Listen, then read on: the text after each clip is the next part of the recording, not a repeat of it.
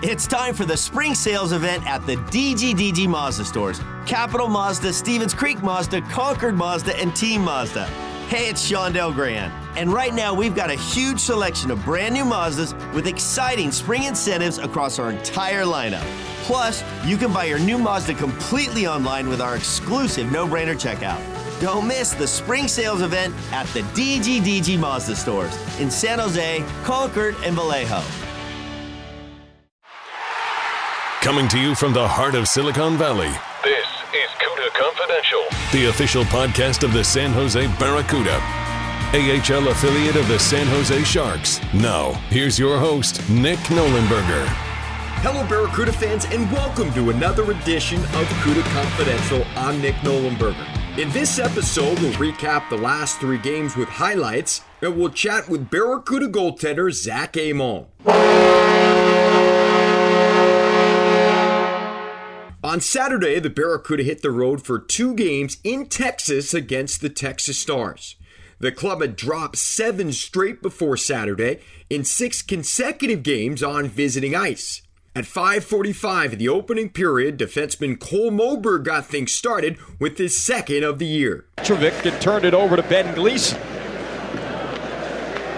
Now near side Moberg. His shot, he scores! Moberg picks the lows far side of the net and he beats Adam Scheel. And the Barracuda draw first blood five minutes and 45 seconds into the opening period. But just 15 seconds later, former Tucson Roadrunner forward Jeremy Gregoire would answer back for the Stars. Mark Alt will hold. Played it right to Saccone, now left it ahead. We've got a breakaway opportunity moving and Gregoire scores!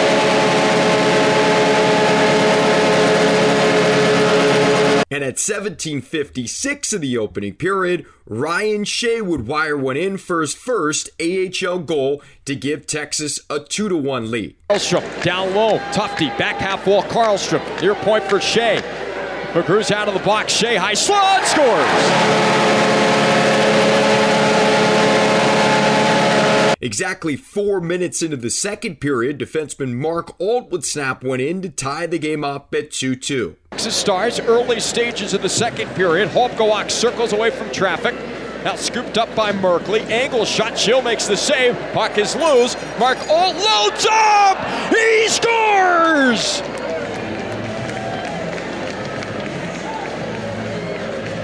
Scheel made the initial save, but Mark Alt scoops it up as he pitched from the left point, waits it out, and a perfectly placed shot against the grain. But at 742, Frederick Karlstrom would carry one up ice and beat Alexei Melnichuk to give Texas back its lead. able to get it back to center and back to safety. And they'll make a partial change. But here comes Karlstrom on a partial break save made. Rebound scores. The Barracuda would storm back though in the second period. While on the power play, Artemi Kniazev would put in his second of the year to level the score at 3 3. Yazov right side. Barracuda on the power play. He shoots. He scores.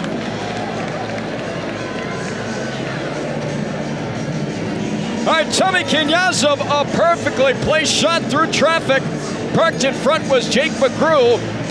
Then at 15 16, Santeri Hatakka would pot his first AHL goal to give the Barracuda back their lead. Yazev has leveled the score on the power play. Now two on one developing. Hatakka works in looking for his first. He scores! Santeri Hatakka has his first goal in a Barracuda sweater. And the Cuda have taken their lead back. It's 4 3. And then San Jose would add on to its advantage as Kyle Topping would come out of the penalty box, receive a pass from Jasper Weatherby, and pot his first of the season. Pass influenced and out of the box. Here comes Topping. Gonna be a breakaway out of the penalty box. Forehand move! Oh my! What a finish! Topping! He scores! Kyle Topping coming out of the penalty box. Moves in all alone in a phone booth and is able to beat Jurasik on the far side. I think Jurasik had to have been thinking he was going to go to the backhand. He tucks it in at the final moment and cashes in. Up by two in the third period, Ant- Up by two in the third period, Texas would up by two in the third period, the Stars would cut into the Barracudas' lead as Anthony Lewis would put one in off the faceoff to make it a 5 4 advantage. But then at 13:34, John Leonard would put the Barracuda back up by two with his 11th of the season. Chmelevski for John Leonard. Back to the midpoint. Knyazhov. Near side Leonard. Rink wide. Blichfeld dusts it off. Shot off the back wall. Leonard scores! Blichfeld shot at the backboards and it springs to the plate of Leonard who one times at home. The Stars would pull their goaltender down by two, and Curtis McKenzie would cut the lead down to one at 17-28 with his 13th of the year. Remaining in the third. 6-4 lead for the Barracuda. Lesperance threw it on net, rebound, they score. Curtis McKenzie able to clean up the rebound. Then at 1938, still with their goaltender pulled, Tyler Dellandrea would pot his 10th of the season to force overtime. Stars down by a goal, 6-5 lead for the Barracuda. 26 seconds remaining in regulation. Lesperance with the puck, top left circle, shoots, scores!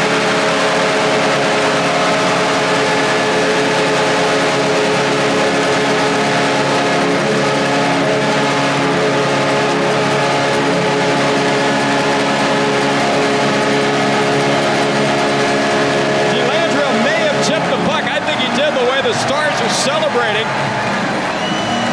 The Barracuda with a two-goal lead in the third period. The Stars scored twice with their net empty. Despite the Barracuda getting outshot 5 to 1 in overtime, the game would need a shootout to decide it. In the bottom of the third round of the shootout, Joachim Blichfeld would score the only goal to secure the 7 6 win. Got 15 goals on the season. Works his way in. Scores!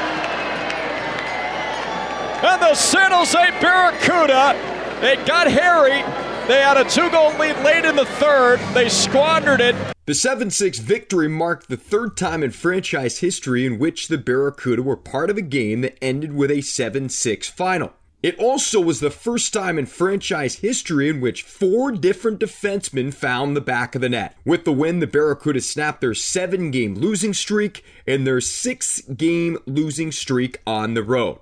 On Sunday, the two teams would run it back for game number four on the four game season series. After a scoreless first period, Nick Merkley would wait just 58 seconds into the second period to snap in his seventh of the year, ending a 13 game goalless drought. Out of the box is back. We're back to full strength. The Barracuda do not record a shot on the power play. 41 seconds of power play time to start the second. Holmquist now collects a loose puck.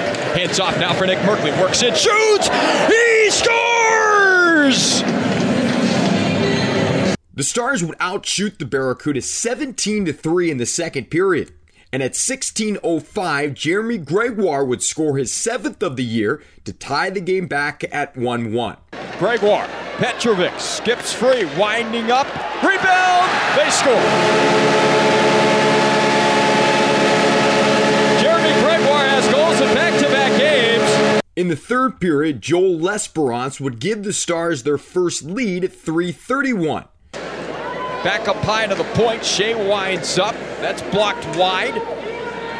Now near side, Lesperance shoots, scores.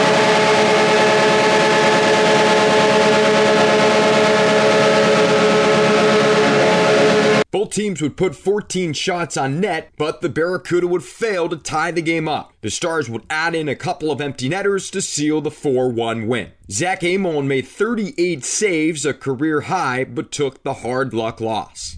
On Wednesday, the Barracuda returned back to the SAP Center for the first of two games against the Bakersfield Condors. At 4:46 of the opening period, Raphael Lavoie got things started for the Condors. Out of the box is Holloway. Esposito, who's riding a nice little point streak entering tonight.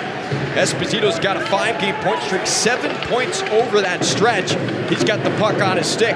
Centers in front, controlled, and they should score. Lavoie puts it under the crossbar. And the power play had expired, so it will be a five on five goal. But Raphael Lavoie goes top shelf, short side, and the Bakersfield Condors open up the scoring. At 5:19, the Barracuda would take their second penalty of the first period and this time Seth Griffith would cash in to give Bakersfield a 2 0 lead. Griffith will settle it down, and now it's intercepted. John Leonard could be a shorthanded chance. Works his way into the backhand, and he put it just wide. There was a little bit of space between Stuart Skinner and that right post, and Leonard just pushed it a hair wide. Now Caldas back into the ozone. Griffith shoots and scores. Seth Griffith on the power play.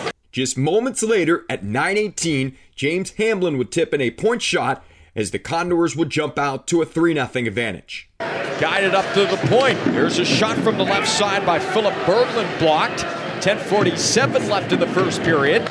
Back to the point it goes for Bakersfield. Thrown in on net, and they score. Hamblin tips it past Alexei Melnichuk.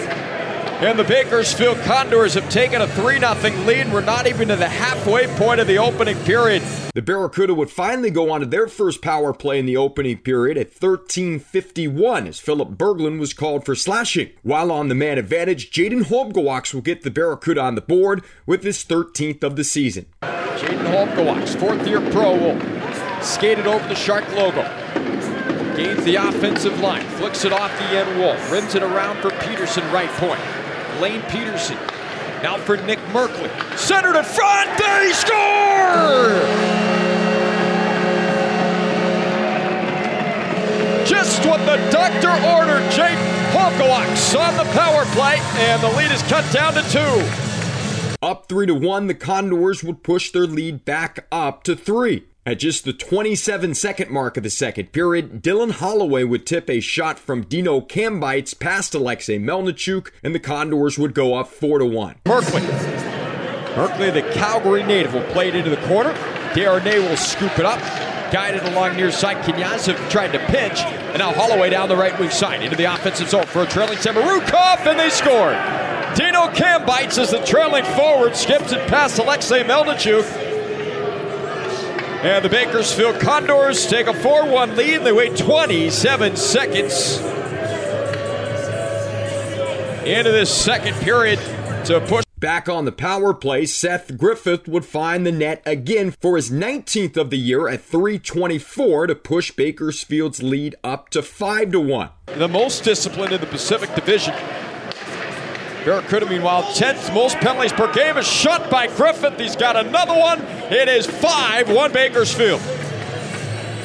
Later in the second period at 8:19, Jaden Halbgewachs would score again, his 14th of the season, to stop the bleeding and cut the lead down to 5 to 2. And as an assist here tonight, Griffin tripped up in the neutral zone. No call on the play. Here come the Barracuda. McGrew into the zone, shoots, and a good save. Skinner. Rebound, and they score. Halbgewachs, he's got another one.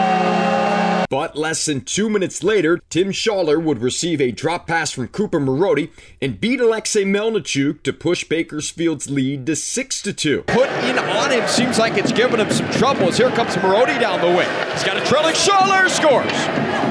Tim Schaller pushes the lead back up to four. It's now six goals against on Melnichuk. That goal would end goaltender Alexei Melnichuk's night as he allowed six goals on 16 shots in 29 minutes and 57 seconds of action. In the third, down by four, the Barracuda, well, they would go back onto the power play, and Nick Merkley would make it goals in back to back games with his eighth of the season. Pederson up high to the point for Moberg. Left wing side for Nick Merkley. Shot, and he scores. Merkley's got goals in back to back games, and the Barracuda have another power play strike. Unfortunately, after that point, the Barracuda could not muster any more offense, and they would fall in the game by a final score of 6 to 3. It was the team's first loss against Bakersfield this season on home ice. They are now 2 and 4 against the Edmonton Oilers affiliate. When we come back, we'll be joined by Barracuda goaltender Zach Emond. This is Cuda Confidential. You're listening to Barracuda Hockey. Welcome back. We are pleased to be joined by Zach Emond, Barracuda goaltender. Zach, first of all, thanks for the time. How are things going? I'm doing good. You? I'm doing well. Thank you uh, again for hopping on. I'm sure it's been a strange year for you, being that this is your first full season of pro. You've been between a couple different leagues. You've played some games in the ECHL. You've played some games in the American Hockey League. You're back in the AHL as we speak. So, how has that been just adjusting to playing with different teammates, different cities, and just adjusting to the difference between junior and now pro? Yeah, of course. Uh, I knew it would be like uh, a harder first year. I mean, I need some time uh, to adapt, but uh, no, for sure. I think uh, just going back and forth. I think that's the hardest thing. Uh, you get you got to get used to it, and uh, no, I mean, I think that as long uh, I mean, once the season started, it was tougher at the start, but now it's it's better. I get I'm getting used to it. So uh, no, I think uh, like I said, it would be. I knew it would be a harder first year, but uh, I'm glad of uh, my development so far. Looking at the depth chart within the organization at the goalie position, did you see this as being a possibility, being that Zach Sawchenko, Alexei Melnichuk were already under contract? There was a couple NHL guys already signed. Did you expect maybe that you would be pinballing between the ECHL and the AHL? Uh, well, yeah. I mean, you, you always think about it, uh, but at the same time, I, I, like for me, I knew it would be the uh, the organization's decision because uh, we all had the pretty much the same contract, which was a entry level contract. So for me, it was just trying to uh, do my best at camp, and uh, that's what I I tried to do. And then the decision was not mine, and uh, so yeah, I kind of knew it would be a possibility, and then uh, so it happened. But uh, I think uh, nothing happens. I mean, everything happens for a reason, and no, I'm glad to just having some uh, more experience and then just growing uh, into this. Do you have kind of a grasp on the amount of goalies that have played in the ECHL and in the American League before getting to the NHL? Because it seems like the goalie position, more so than forwards or defense, you see a lot more of them play games in the ECHL because of the value of just getting more reps. Even your goalie coach, Danny Sabourin, spent some time in the ECHL and then made the National Hockey League. So have you kind of looked at it as this is just somewhat of a traditional path for young goalies that sometimes they have to work through the ECHL before establishing themselves at the AHL level and then getting up to the NHL. Yeah, of course, uh, and that's that's what uh, the coaches told me when they they, they told me about the decision. Uh, I think uh, Bones uh, told me that uh, he played with very good goalies in the in the East Coast League, which I mean some goalies that are now starters in the NHL. So uh, I know it's it's different for goalies, and uh, no, I think, like I said, I'm just getting more experience and out of it, and I'm just playing more games. Uh, that's what I did um, in the first half of the season, and now uh, I'm back here uh, with the Barracuda. So. Is it fun now that you're actually into the pro ranks before you get drafted? And then there's like this two and a half year gap between you finally getting to the pro level where you're part of the organization, but you're not playing under the umbrella yet. Is it fun to now finally be wearing the teal sweater, you know, having a shark on your goal mask and, and being actually in the pro level within the organization? Yeah, of course. I mean, uh, when when you get uh, drafted and then you're all only 18, uh, for sure you're excited, but uh, you know that you still have some time to play in juniors. And uh, no, I mean, it's a special year for me because it's my first year uh, pro, first team in the uh, first year in the organization, and uh, no, I'm just glad that it's, starting for real now. Uh, I mean, uh, I was coming here for development camps, uh, training camps, knowing that I would go back to junior, but no, I mean, this year was different because I was just coming here. I, I, didn't know exactly where I was going, but I knew it would be the start of, of something, something new for me. We mentioned Danny Sabourin. He's your goalie coach with the Barracuda. He was your goalie coach back in junior as well. So you guys already had that established relationship. I know you guys are pretty close. Kind of describe to us how that relationship is, the communication on a regular basis. What are the type of things that you guys are talking about when it comes to the goalie position? And even when you were in the ECHL, I know he's still keeping tabs on you, even came and visited at one point. So describe to us a little bit that relationship. Yeah, I mean, uh I mean, Danny for me is a very special person. Uh, I was I was glad to have him uh, at, at, the start of my junior career. I was uh, 17 when he actually stopped uh, playing as a goalie and then be, decided to become a coach. And uh, that was at the same time that I came into the team. So we we got into uh, the Rouyn-Noranda Huskies at the same time. And since then, we just we we we have been together, and uh, no, like I said, we have a very good uh, relationship. I think yes, on the ice, but also off the ice, which uh, is very important. I think that, um, I mean, I'm able to talk to uh, with him about pretty much everything. I'm I'm very comfortable uh, speaking with him.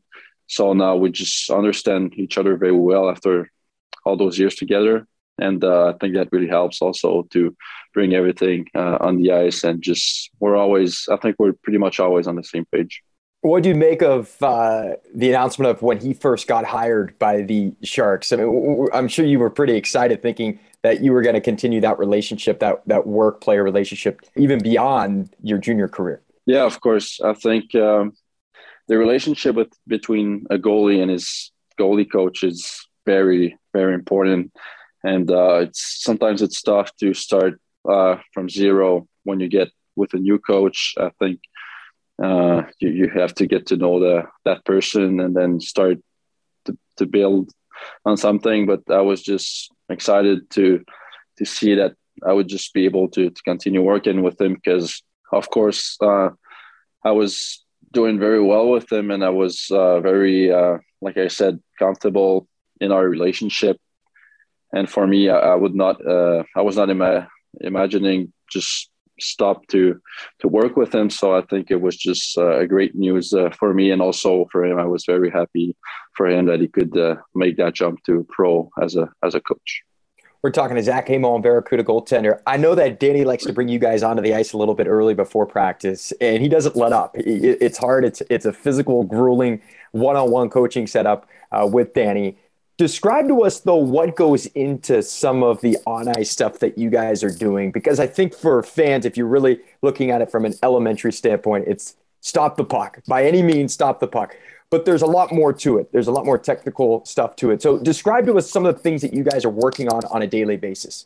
Well, first of all, I think practices, I mean, the word says it, it, it it's it's there to practice some some techniques, some uh, very precise stuff but once you get in the game, uh, you just gotta, like you said, stop the puck. So, I mean, all those days of practice are there to just work on technique and work on uh, on very uh, small details, and it's different for every goalies. But I think that uh, that's why we spend a lot of time on the ice like that before practice, because then we could uh, put some importance on on those little details, and then once we're in the game, we, we don't think about it and it just comes naturally. So I think that that's the main thing about practice. I think we, during those days, we just put the emphasis on more the technical stuff.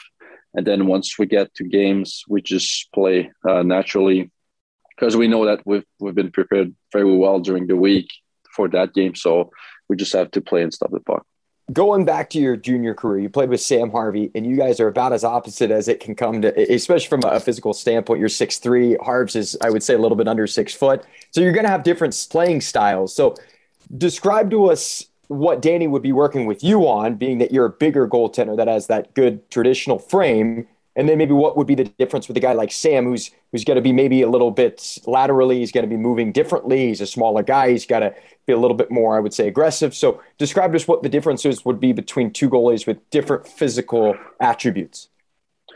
Yeah, I mean, every goalie is is different, and uh, even from a bigger goalie, I mean, you can have two very tall goalies that that are going to play differently. So that's one thing that Danny's very good at. He's just open open minded about about it, and uh, I think that he, he's he's there to listen to us and then try to help us with our our style of play. And then if he really thinks that something should be changed, then we're gonna discuss about it. But uh, I think that yeah, like I said, it's just every goalie's like to play certain uh, situations differently and uh, you, you just gotta have some reps. You gotta you have to to try it, and then if it doesn't work, you're gonna change it. But I think that for Danny, it's important that every goalie just keep the way they plays, and then he just builds around it. And uh, but you gotta have a, a good structure. So if you start with a good structure, a good game plan,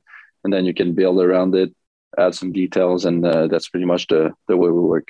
There's been lots and lots of goalies who have hailed from Quebec. Patrick Roy, Marc-Andre Fleury, Marty Brodeur. You, I mean, you can go down the list of the greatest goaltenders of all time are from Quebec. So when you were a young kid and you were first getting into the position, who's the guy that you looked up to, you idolized it, and the guy that really sparked the drive and desire to become a goalie? Well, first of all, it was my dad. Uh, I started being a goalie. I was I was four, and uh, yeah, I mean, I was always at the rink watching my dad play because he was a goalie also, and then I knew that I would always want to be a goalie, and then uh, so I started as as soon as I could skate. I wanted to be a goalie, and then my dad said, "Oh, you gotta learn to skate properly." So I played one year as a as a forward, and then at four or five, I started being a goalie, and then uh, I think that I was just looking at every goalies uh, in the NHL when I was younger, trying to pick up some things of every one of them. But uh, the first goalie that I, w- I was really watching and I, I loved the way he played was uh, Marc Andre Fleury. And uh, then it developed to I was watching a lot Montreal. So my my uh, biggest uh, uh, role model, I would say, is Carey Price. And uh, I just hope that he's gonna get back to play so I can watch him again. But so I think Fleury and Price were the two big guys that I would watch a lot. I think we all, the hockey community, hopes that uh, Price can come back, especially how things went down last year, him getting all the way to a Stanley Cup final.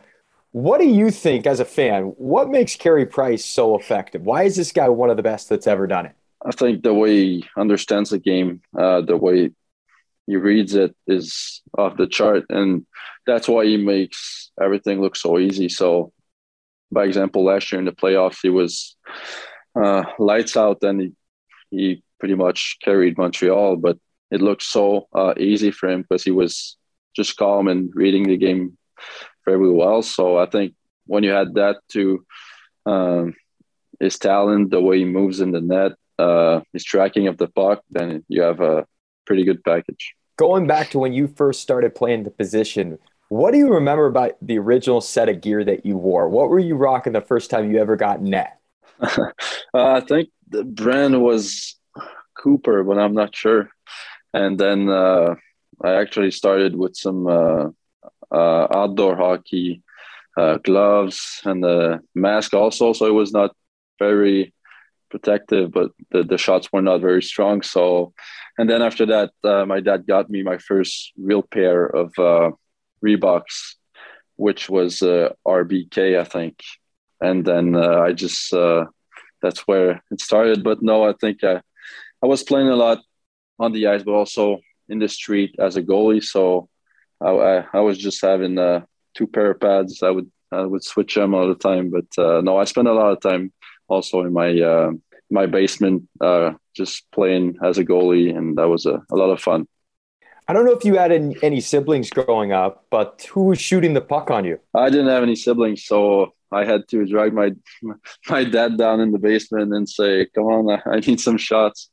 And uh, no, he liked it. We were watching the hockey at the same time, so uh, if we would watch uh, Montreal, I don't know, I would just uh, receive some shots during the the the breaks and then watch the game and then just do that the whole night. So it was a lot of fun being from Quebec, playing in the Quebec League, I'm sure that was a goal of yours from an early age. When did it get on the radar that you would have an opportunity to maybe play major junior hockey? When did scouts start coming around? How did that all come to, come to be? Um, I was actually, I mean, I was always just uh, enjoying playing hockey. Uh, I just, I was going step by step, and then uh, once I got to uh, Bantam, I was like, oh, I want to make the midget triple A team. So that was my my first goal, and then that team looked uh, that was that, that looked like a big goal for me at that time. And then uh, I made the team, and then it, I was 15, so that was uh, after that season. It would be my draft uh, for the for the Q, and then that's when I realized that I would probably uh, get drafted, but like I said, it was always step by step for me. And uh, yes, I would enjoy watching the, the QMJHL games. I would go to uh, Rimouski, watch uh, uh, the Oceanic, and just watch those games. But I, I was just enjoying playing hockey and then going step by step, and then it, it got me uh, here today.